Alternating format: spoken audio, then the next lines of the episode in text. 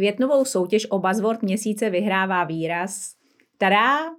Artificial Intelligence, neboli AI. Dobrý den, jmenuji se Michala Janatová, jsem majetková a investiční konzultantka a nejen o AI bude můj nový komentář k finančním trhům.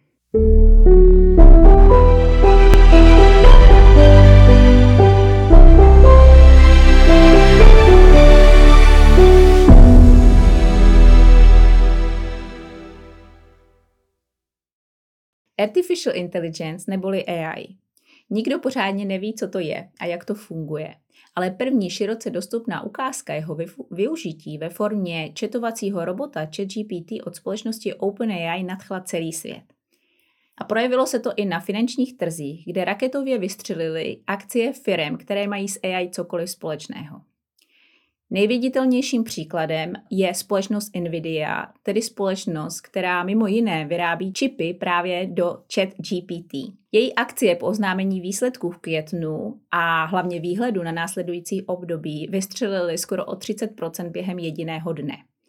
Ta společnost se tak eh, zařadila svojí tržní kapitalizací mezi takové giganty, jako je třeba Amazon nebo Alphabet a stala se šestou největší společností na světě. AI ale žene dopředu opravdu celý technologický sektor, který se po tom výprasku z minulého roku oproti předpokladům analytiků opět stává tahounem růstu akciových trhů. Právě díky technologickým akcím světové akciové indexy dosahují ke konci května letošních maxim a právě díky technologiím se dařilo převážně Americe. Zajímavostí je nicméně fakt, že nejde o celou Ameriku, protože ten celý růst amerického akciového indexu S&P 500 má na svědomí pouze sedm akcí, akcí velkých technologických obrů, u kterých se nejvíce očekává, že budou těžit z vývoje AI a mezi ně patří právě zmiňovaná Nvidia. V následujících měsících se tak můžete připravit na to, že výraz AI se dostane prakticky do všech marketingových prezentací, a to nejen investičních produktů. Každý se bude chtít svést na této vlně. Některé z těchto nabídek budou podvody, jiné budou klamavá reklama, protože produkt nebude mít s AI vůbec nic společného. A další budou pouze chabé pokusy o vývoj či využití AI. Doporučuji se tedy vždy podívat do struktury celého produktu a nereagovat pouze emotivně na klíčová slova, která zrovna frčí. Již dříve jsem o tom psala článek, který se jmenuje Pozor na buzzwords a i přesto, že už je trošku staršího data, tak si myslím, že právě teď je opět hodně aktuální a proto, kdybyste si ho chtěli přečíst, tak vám ho dám dolů pod video. Pokud tedy odstraníme vliv AI do vývoje akciových trhů, tak nebyl květen zas až takový zázrak. I tak se ale ten světový akciový index drží poměrně dobře a drží ty své letošní zisky blízko 10%. Ale nejen AI byla hybatelem vývoje na finančních trzích v květnu. Média v posledních týdnech zaplnily opět dramatické titulky varující před možným krachem USA. Co se vlastně dělo a jak to dopadlo? Spojené státy mají zákonem schválený limit celkového zadlužení. Jeho případné navýšení musí schválit kongres. Aktuální limit překročí Spojené státy už v lednu letošního roku a jenom díky mimořádním opatřením se ještě podařilo odsunout ten problém a získat čas do června, od kdy už ne, by nebylo možné se více zadlužovat. V praxi by to znamenalo, že Spojené státy by od eh, začátku června nemohly platit vůbec nic a první nesplacená splátka dluhu by znamenala vlastně bankrot. Odvrátit ho lze pouze tím, že se limit pro, maximální dluh na, pro ten maximální dluh navýší, ale to musí schválit ten kongres, který je v současnosti v opozici vůči současnému prezidentovi.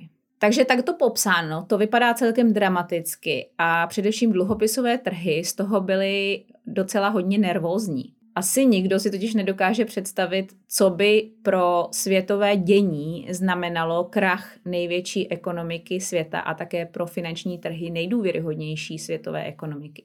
V jednu chvíli dokonce došlo k poměrně zajímavé situaci, kdy americké státní pokladniční poukázky se splatností 1.6 nesli investorům v polovině května téměř o 2% vyšší výnos než stejný instrument se splatností o jeden jediný den dříve. Ti, kdo sledují americkou politiku již nějakou dobu, však byli celkem v klidu. K podobné situaci již totiž v minulosti došlo několikrát a vždy se na poslední chvíli dohoda našla. Vždycky totiž zvítěží pragmatismus. Krach USA si ve skutečnosti nepřeje vůbec nikdo a hlavně nikdo za něj nechce být odpovědný, nechce být jeho původcem. Takže jde vlastně jen o takové handrkování a vytyčování si pozic, kdo z dohody víc získá pro své voliče. A stejně tak to dopadlo i tentokrát, kdy k dohodě došlo v posledním květnovém víkendu. K podobné situaci dojde pravděpodobně opět za dva roky, kdy současná dohoda vyprší. Každopádně jsem přesvědčena o tom, že tyto situace USA ke krachu nikdy nepřivedou.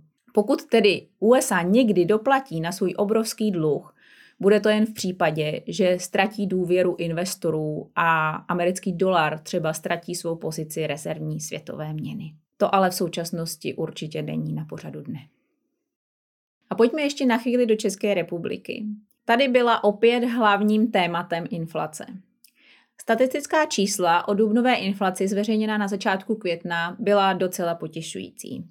Meziroční inflace totiž klesla víc, než se očekávalo, a na té meziměsíční bázi dokonce došlo k takzvané deflaci, neboli absolutnímu poklesu cenové hladiny. Jenže odborníci většinou varují, že zdaleka ještě není čas slavit.